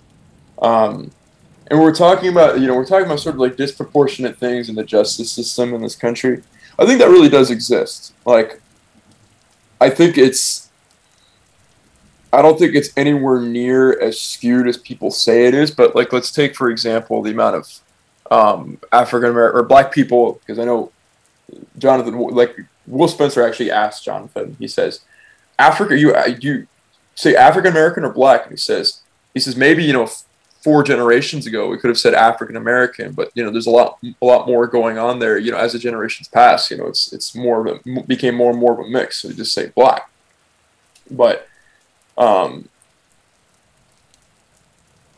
black people in this country are like still in jail for marijuana crimes, like quote unquote crimes, like sm- like as if smoking marijuana was a crime, right? I've never smoked weed. I never plan to, but I know that there's a host of medical benefits to it, and the fact that it's outlawed compared to alcohol, honestly, is ridiculous. Um, and then and, and the, the same on the same like on the other hand you basically have like hard like literal harvard graduates like opening up like luxury marijuana businesses while these people are still in jail for smoking weed. Hmm it's ridiculous. So aspects of like there there are a lot of aspects where there is disproportionate um th- th- there's there's justice for thee and not for me when it comes to racial dynamics in this country basically. Um the stop and frisk policy, eh, which is a violation of the, Fourth Amendment, Miranda rights, in by the New York City Police Department. I saw, you know, a whole documentary about that. hmm When it comes to like this appropriate, like a dynamic I'm finding, like here, especially in Oakland.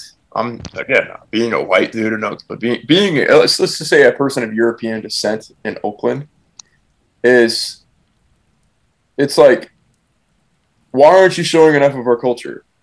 Then if I uh, if I'm like praise it and show it, then you're appropriating. It's like I, I, I don't know what to do. Like, and then that just throws a lot of white people who do have who do come with good intentions and do want those cultural exchanges and do want to break bread.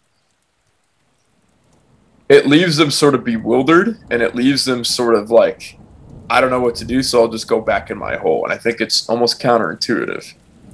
Um, when it comes to cultural appropriation, I think I think if you very clearly state that you're making fusion food, like for example, my so between like my father is a full-blooded Canarian, but he was born in Cuba, and a lot of Chinese people came to Cuba to help build railroads there.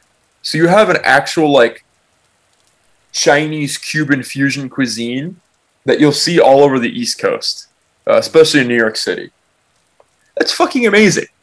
Like you have this cultural exchange like that blended in, into something, and it's you, you can talk about like actually Ch- Chinese food in San Francisco is like a whole. It's like a whole completely different cuisine now. Like uh, China, like there's I think there's a whole documentary about this too. Like uh, I think General Tao's chicken, which is like a which is like a dish that was created here in San Francisco that was like just completely caught fire in this country, and they uh they're like I, I think in the documentary they like brought it to China and they started asking people who were like who've been cooking you know traditional Chinese food for centuries like what they thought of it. Like I mean we know General Tao existed. Did he like chicken? We have absolutely no idea. Like this sort of dynamic and like the same thing as fortune cookies didn't start in China. They started in San Francisco. So you have like this new cuisine that's like it, it's like a it's like a San Franciscan Chinese, you know, generational cuisine that occurred. Is anyone calling that appropriation? No. Are there people who are dumb enough to call that actual Chinese food? Yes. Like is is that like this huge cultural appropriate cultural appropriation? No. And I, I think I think maybe what, what could be beneficial, like in the future moving forward, is people being less to jump into like police mode of like you're a racist or you're like culture appropriating, but also on the flip side, saying like I recognize that this comes this comes from A, this comes from B. I think this would be a, a fascinating sort of portmanteau of both, and I think there's something that we could both benefit from here. I think that breaking of bread will be far more powerful than like honestly white liberalism. Like, how, like I the only people I've ever been accused of being racist by are white liberals. Like, yeah, never black people, never Asian people, never you know true African people, Latin American people. No, it's only been white liberals, and it's ridiculous. Yeah it's funny because I was actually called like a white supremacist before by a white liberal woman. I was just like, I, I'm sorry, like, did I hear that right? It's like, yeah, you're just, you're just, uh, what is it? Propagating like white supremacism. It's like, what in the world, like, situation have we gotten ourselves into where I have a white lady calling me an Asian a white supremacist. I was like, I like laughed. I was like, okay, like this conversation is clearly over. Uh, it's, it's, it's very sad to think that, you know, people are so quick to demonize each other in that way, and it's like, you know, just going back to like breaking bread. It's like, have you actually like just kind of like sat back, thought about like what is going on and like seen it from a different perspective? And, you know, on any either side of the spectrum, like whether you're conservative or liberal or whatever the case might be, like there's no like dialogue anymore that exists. And I mean, the evil forces that are at play, I, I guess that's that's what they wanted, right? And you know, not to dump this bottle of like black pilling on the podcast, but it's it's sad that we're at that point, but I also have hope that there are more people who think like you and I do than not. And so I, I guess I kind of cling on to that, whether it's by, you know, by a single thread. Um, but it's just, it's clinging on to that hope that, you know, one day it, it will get better. Uh, but, you know, as most things go, it's always going to get a little bit more worse before it does get better. Um, yeah, I completely agree. Um, I, I think what what's what's caught fire in this country is the the the, the crowd, the hive mindset somehow has been well I, I i know how but again that's a longer podcast um well okay to touch, touch, touch upon it briefly occupy wall street before that you didn't see all these publications like doing these deep dives into racial dynamics it's a divide and conquer tactic because people started to realize it's just banker elites that are the enemy basically I'm just going to come out and say it um, so like, well, how can we get them to focus on each other? Okay, well, we have gender, religion, race. So we're going to start publishing, especially in this country, because it has a history of slavery. Quite frankly, very it's very easy to sort of like spark that fire in this country. Um, you know, they blame the police. There's 35 million encounters a year between police, and how many of them wind up like they do? like the, like the ones that you're seeing in the news. Less than one percent, like far less than one percent. Um, but that's that's it's coming to this like what, what I'm seeing what what I see from white liberals are people who aren't actually trying to solve the problems. They're just trying to get this badge of honor and this credit of not being racist by virtue signaling. They don't actually want to solve anything. They just want to show the world how not racist they are because of this given climate they're not coming to people with, with open arms saying, What can I do? They're just like swearing up and down in their social media how not racist they are. Right. And that that's that's somehow become the that, that that's now become the sort of the hive, you know, the hive mind like mob mentality type. Like there's there's there's a book I've referenced multiple times on, on my page called uh, The Crowd by Gustave Le Bon, the study of the popular mind. Um, top five books I'd recommend to anybody. Like typically people ask me for book recommendations, they're asking like for you know like literature basically. They're asking for narrative you know, fiction. Um, but if you're saying any books, I always it's it's just over 100 pages. Uh, the Crowd by Gustave Le Bon talking about how mob mentality is never something we're going to get rid of. Like language basically came from crowd dynamics anytime someone tried to create a language, it didn't like they wanted Esperanto to be the global language. It, it didn't stick. It didn't stick. People speech is organic and it comes from this this crowd mentality, right? It's very powerful. You can influence the crowd in one direction if you're surgical and you do it right and you know what buttons to press, right? But you can't completely you can influence the crowd mentality, but you can't completely control the crowd mentality. It's it's truly impossible um. And so that that that's that's that's what's happened in this country, and like what, what, what, did you what did you see from House politicians? You saw them culturally appropriating fucking kente cloth from Ghana. Like Nancy Pelosi and Chuck Schumer, they're all like kneeling, wearing kente cloth, and that's like that, that they, they try to get in that out of the news cycles like as quickly as possible, and the memes were just absolutely relentless. Like the me- the memes were undefeated for that one. Mm-hmm. And it, but ultimately, like yeah, the memes are funny, but it's it's kind of it's it's sad to me because what it's ultimately doing is just doing this Salem witch hunt instead of actually solving problems. There there are race related problems in this country. There's Asian violence in this country.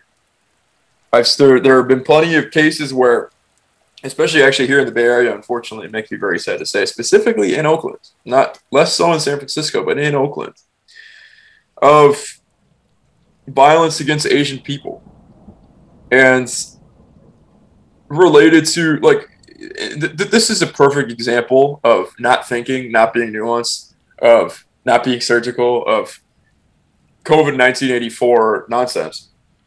Like, Corona, the beer, wasn't selling when the hmm. lockdown started. Like it was not selling at all. I'm like, oh my god, and like how dense can you be? And then you're seeing people, you know, physically harm Asian people because like, well, take your virus back to China. I'm like, do you do you, what? Like, what? if you would like, I'm, I'm sure the, the the people in China who were living in the initial lockdown in the Hubei province and Wuhan were more pissed off about the handling of it by the, the hand of the CCP than they were by their fellow man. Right. And you just you want to lash out in anger.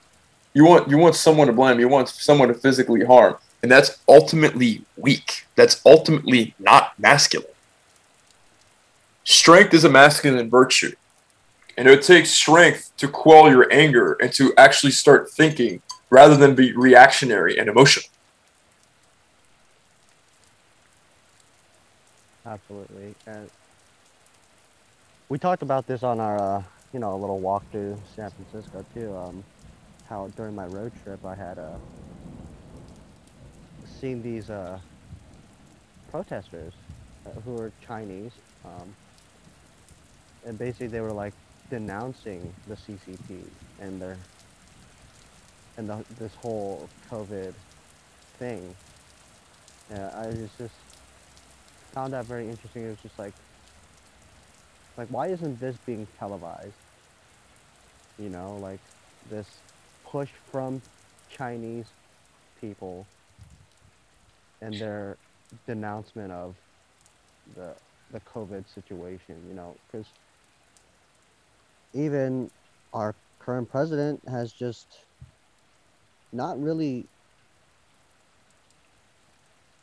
pointed the blame in the direction it should have been. You know, it's it became a another left versus right like political rhetoric, right? Like oh, like oh, the conservative America is just a bunch of racist like rednecks. Like no, like clearly China fucked something up. And all evidence is pointing this way and nobody is televising this. Nobody's talking about this and it's just feeding the fire of this like divisiveness and it's it's very mind-boggling to me. Is because you know people we are we are social animals. Like we we need to belong somewhere. And it's I guess this lack of foresight of like seeing the bigger picture is like like how, how can you guys not see that this is just another scare dividing tactic that they're using against us? You know and and it goes for both sides of the political spectrum it's just like when will we finally wake up and realize that you know like to quote the the homeless man at city hall in san francisco it's like we the people. You know? Um, uh, i guess for those listening uh, when i was waiting for arthur over by city hall there's this homeless man yelling at a, a security guard for city hall and just screaming like we the people. And I mean, if this like homeless guy gets it, like, why can't what I would assume are functioning members of society figure this out as well? You know.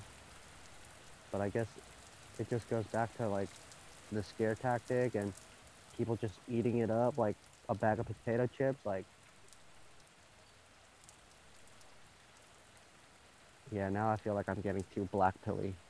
and I need to stop myself before I get a little depressed. I mean, every a lot of things are laced with black pills, to be honest, right? Yeah.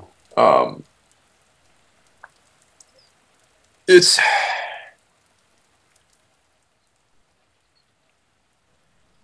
you know i'm not okay wow we're, we're, we're like covering all the taboos it's awesome um, with with the, with so with the with the current figurehead right because we know really that guy doesn't even know where the fuck he is um, if you like pay attention at all to joe biden attempting to speak Oh god, it's such a shit show. you know he's just a figurehead. Like it's even his press secretary doesn't even know what's going on. Okay, that says it all. Right. Um, but he, he won't acknowledge. Uh, he, he won't stand up to. Not it's not a people. It's a, it's an oppressive government entity, right? And I think why Trump was like so China virus, China virus, because he was focusing on China, the country, and of course the, the media spun it as spun it as like a, a front against the Chinese people, and I think a lot of Trump supporters like who are honest, they're, they're, dude, there, there's there's a lot of ignorant Trump supporters. Like I'm sorry, I know a lot of people, a lot of friends of mine voted for Trump. I'm not anti-Trump, um, but I, I would have preferred if he labeled like this. The, he would have labeled like the CCP's virus, basically, because it would have differentiated, right? The Chinese people versus the CCP, because a, a lot of people in China do not want to be living under the CCP. And every time I'm in San Francisco, like at Dolores Park or in Chinatown or North Beach, I, I have Chinese people coming up to me with the same pamphlets you're talking about, like talking about the evils of the CCP. I worked with a chef, a pastry chef actually, who was from China. She was telling me all about what's actually going on in China, which is fascinating. And yeah, the CCP did keep it under wraps. We know crematories were working around the clock as early as November. Mm-hmm. And they didn't share much with the world. So yeah, that that's on the, that, that that virus spread is on the CCP. And what's infuriating about the current publicly speaking entity tied to some idea of the White House. That's what I'm going to call it. Um, is they won't call out the CCP for anything, which is ultimately massively racist. Which is, it's, it's, it's funny how this thing circles back Yeah. because the CCP is engaging in a genocide. They're engaging in the Uyghur genocide. They're engaging in the suppression of Taiwanese culture, Mongolian culture, various other uh, Chinese cultures that aren't Han, that part of the Han Chinese uh, majority there. And they're doing, they're, going straight out of the communist handbook. Like um, when Stalin uh, was in power, he, uh, I mean, this, dude, we are going everywhere. Like we are, this is becoming like fucking BitChute, you know.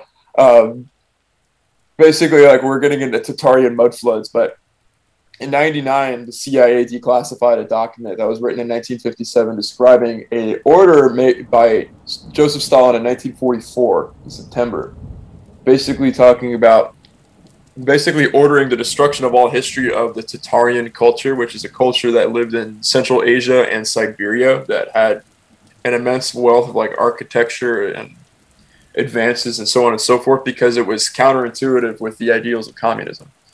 And that's what we're seeing with the CCP. We're seeing the destruction of ethnic identity and the destruction of religion the destruction of a bunch of things, which is uh, state backed racism. And this current figurehead won't even call that out. Right. It, it, it, it boggles the mind. And then we have people in this country like LeBron James and John Cena who refuse to, to call them out because they're making too much money from them. Right. What does that say? Like that that's that's a black pill and a half. That's I don't follow sports ball too much. Um, I try at least I try not to. I never really hated LeBron James, honestly. A lot of people, you know, fuck, you, you, go go on Instagram, search LeBron James, you'll see like just endless arguments about him. Like I, I don't care enough about anyone spend that much time arguing about them, right? Right. I mean, anyone I don't know, rather. but that's my main criticism of him is he, he's become a, a, a CCP shill. And the CCP is, like, to be, to be fair, I don't know. Um, I, I think, um, who was it? I think um, Ben House of Oaks and Oaths. I think he was one of, yeah, he was one I was talking about. He has, he's been to Xi'an, China, where the, the white pyramids of, of China are. And he was talking about not necessarily the suppression of culture, but the suppression of just identity there. And these are the these are the type of divide and conquer entities that we're dealing with. Like they're they're more prevalent like out in the open over there and they're more insidious here and they're being sold as this sort of vague moral compass of virtue signaling here in this country. And ultimately what's letting that go unchecked is unmasculine men of all cultures. It's almost it's a duty to humanity it's a duty to your gender and it's a duty to your respective religion and culture to be strong. If you're not, you're letting things like this happen. Like it, it, it's kind of like it, it's it's very like A to like jumping from A to Z. Like if you don't get strong, you're letting things like the Uyghur genocide happen. You're letting things like critical race theory happen, the feminization of black men happen, um, the stare like the the suppression of the Asian masculine, the Asian thumos happen, but every person has a part to play. It's not some external thing. It's all internal. Like you have you have a part to play. And if you're not getting strong, if you're not becoming your best version of yourself as a man, you're letting evil win. Absolutely. Yeah, it, it kind of goes back to like those who, you know, believe in this Mad Max scenario and essentially going internal and it it kind of feeds into that that whole thing of just not being masculine in the ways of you know you see what needs to be done but choosing not to do it because oh it's all going to crash and burn anyways. You know it uh, Uh, I think that's ultimately what what went wrong with this country too, right? It's just you know, you had less conservative voters at the polls and you know, now now it's like, oh, now like what happened to our country? It's like, well, you guys sat back and had no faith in that the system would correct itself. But the system will only go whichever way the people want it to go. And if you're not actively partaking in it, you know, in our case, like if you're not embracing these masculine virtues of, you know, of the moral compass pointing north and all that, then you're you're just as bad as the guy who's actually actively participating in the destruction of society as we know it. Um, I forget what the quote is or who said it or how it goes, but it's basically like a man who's complicit is just as guilty of committing the crime. You know, like the Bible even talks about it. Uh, where, where it's like you know, if your left hand sins, cut the left hand. Um, but you know, it's just if you sit idly by, knowing what's right, that you might have as well just committed the sin yourself. Um, and that's what this movement is ultimately about, right? It's knowing that there needs to be work done to fix it and correct it. And I mean, essentially, for a lack of better words, uh, be a man about it and fix it. exactly. Whether, whether you can do it yourself personally or you can, you know, if you're more of a like a speaker, then you can inspire others to do it themselves. Uh, but it's finding what your part in this bigger collective is and working those strengths for the betterment of mankind.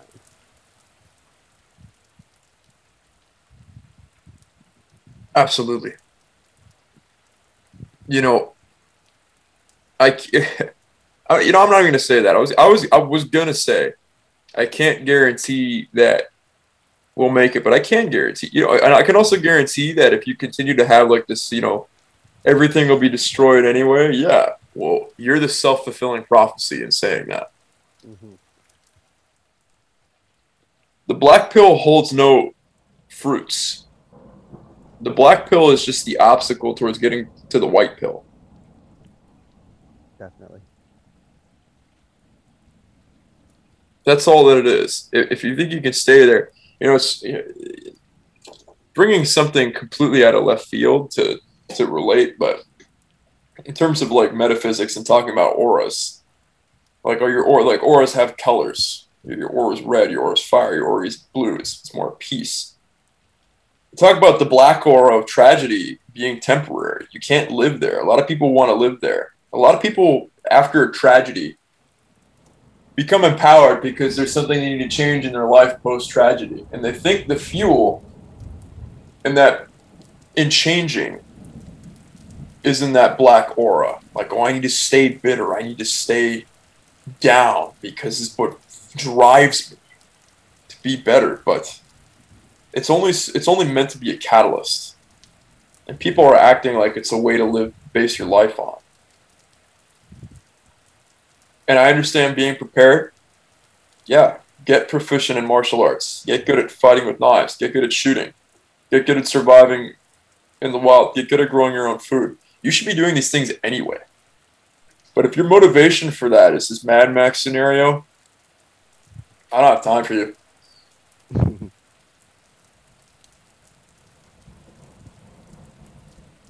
Yeah. uh,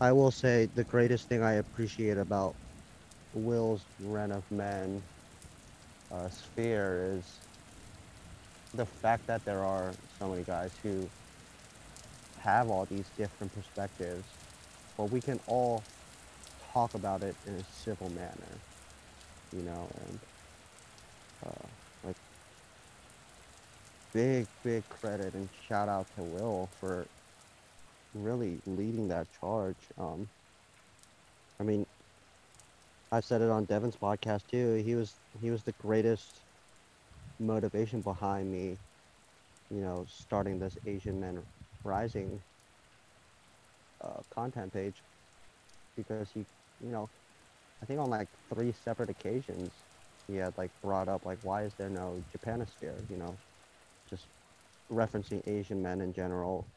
It's like, like I, I thought about it. I was like, yeah, like, why the hell isn't there one? and so that was like the biggest motivation for me, you know, starting the page. And That's it's it's something I've been I've been wanting honestly as well. hmm I mean, there's um, my, like I, I I've said this I think maybe, maybe I think maybe on my first podcast I want to say it was that my first or my second episode. No, I think it was actually I think it was my third. Um, for the Q when I when I I used to do a Q and A bit from Instagram questions after every podcast. Now I just do separate AMAs, but um, they asked me what my favorite warrior culture was, and I'd be lying if I didn't say it was the samurai culture. Like, I'm not Japanese, right? yeah, Um, I'm Canarian, Basque, Piedmontese, and you know, uh, uh, in, within those countries, you know, if you were to look at a map, it's Spain, Italy, and France. There's some there's, there's some amazing Basque warrior culture. The more I've, the more I've dug, a lot of people believe that, and this, this is actually making more and more sense that the Guanche people uh, that I'm descended from, from in Canary Islands are like remnants of Atlantis. Um, Hmm. there's a Viking culture there. There's a Berber. Ber, Berber is. I recently found out that Berber is a derogatory term for North, like proto North African people who are actually like more bronze of skin than anything. Um, the correct term is Azir. There's a great warrior culture with them. Um, but I, I, I I've fallen in love with no warrior culture more than samurai culture. So like a lot of my and and still to this day, a lot of my early aesthetics were Japanese. Um, there's a when I, whenever I go to I, when I used to work down in San Jose briefly, I um I would go to the Koreatown there, and that's and I actually had a at the same time I had a, a training partner who was half Korean, and I began to uh actually even before that I dated a girl in high school who was Korean, um, who she started showing me the food and the culture and everything, and I, I began to fall in love with that as well, and so many people are going to benefit from getting to know it, and it's, it's something that I'm excited to see. Um, and I guess you know what. Uh, also, while we're here, just a general call out for any listener who comes from an African or a Latin American background who is wondering where the sphere is. Where's the the African sphere of the solar movement? Where's the African sphere of the Renaissance of men, and respectively for Latin American, like a Latin American sphere for the Renaissance of men. I want to see it just as much as you do, and it also it ultimately lies within you, because if you're listening, man, well, I'm telling you to do something about it. Quite frankly, Yeah, Young is- you know, that that global collective journey that we're all on, like ultimately that step starts with you. And you know if if there's something that you think is missing and something that you would like to see then you know just ask yourself the question why not me? That's what i did and you know not not to toot my own horn or anything like that but sometimes that's all it takes is just asking yourself why not me? Um, and that could go anywhere from like working out or learning how to you know change the oil in your car or like or deciding to be the next greatest like philosopher. Um, it's just a matter of taking the short like five minute self-reflection like and you know to put it bluntly just doing the damn thing. Exactly, exactly. Young, I'm at about that time. myself as well. I know you got some ribs to uh to chow down on. yes sir. Still got a couple hours you know. Gotta go. Low and slow Well, that's Um, the best way to do them. That's that's true barbecue. exactly And you're going to be seeing a lot of that when you move to Texas, correct? Absolutely. I uh I kind of joked about it uh you know some of the world's greatest pit masters are out of Texas. It's like, well, maybe I'll try and uh, dabble my little fingertips in in that as well while I'm out there. I've always really wanted a smoker, so um and you know there's obviously so many different ways of actually smoking things, whether it's like in the ground uh, like a lot of Latin American cultures do, or even native cultures in America uh, do that as well. Um, but yeah, I'm excited to see uh, where my culinary uh, journey takes me. As am I. I'm to have to come out and visit you in, uh, in El Paso. Absolutely, please do. We'll we'll chow down on some some good meat. Absolutely. And with all that, with all the desert land out there, we should go shooting too. Absolutely. But before we go, where can people find you and what can people expect in the coming weeks and months from Asian Man Rising? Uh, so Asian Man Rising is on Instagram. Uh, I got rid of Facebook because it was just getting way too polarized. Um, but Asian Man Rising is where you can find me. It's just one big word, Asian Man Rising. Uh, no special characters, nothing like that. And uh, I actually plan on doing a uh, AMA here sometime in the near future, um, just to see what the people want. Because I, I did, you know, point out on my very first inaugural post that I wanted this to be a community of discussion and all this stuff. Um, so I, I definitely want to hear what the people want. Um, but I guess you know, for people, what they're what they should be expecting is embracing me trying to embrace I guess a more warrior-esque a warrior poet-esque uh, aesthetic I guess you could put it um, I, I'm definitely tailoring it more so to what I view myself as a person Mhm. um, because I do do a lot of introspection. But at the same time, you know, if I gotta lace up the boots and you know pick up my rifle, then so be it, right? Um, like that one quote: "Better to be a warrior tending the garden than a gardener at a time of war." Absolutely. So that's, you're- I think that's definitely the direction I'm probably taking my content. Well, you have the martial bit down. And once again, thank you for your service. Thank you for the support. Absolutely. And your writing prowess is increasing rapidly. So Thank you. That means a lot coming from you. It really does. no, I appreciate that. It's it's it's my it's my pleasure, man. It's you know I, I, I it was an honor. Um, you know, getting to you know have a back and forth about one of your pieces uh, over at uh, a certain bar in Fort Mason in San Francisco. hmm And um, no, I'm I'm really excited to see your page grow. I'm excited to see your writing because you know it is evident that you're you're honing in more and more and more and more on all of that content that you have within you. So the poet side is now manifesting, and all the people reading your content are going to be the beneficiaries of that. I appreciate that. Absolutely.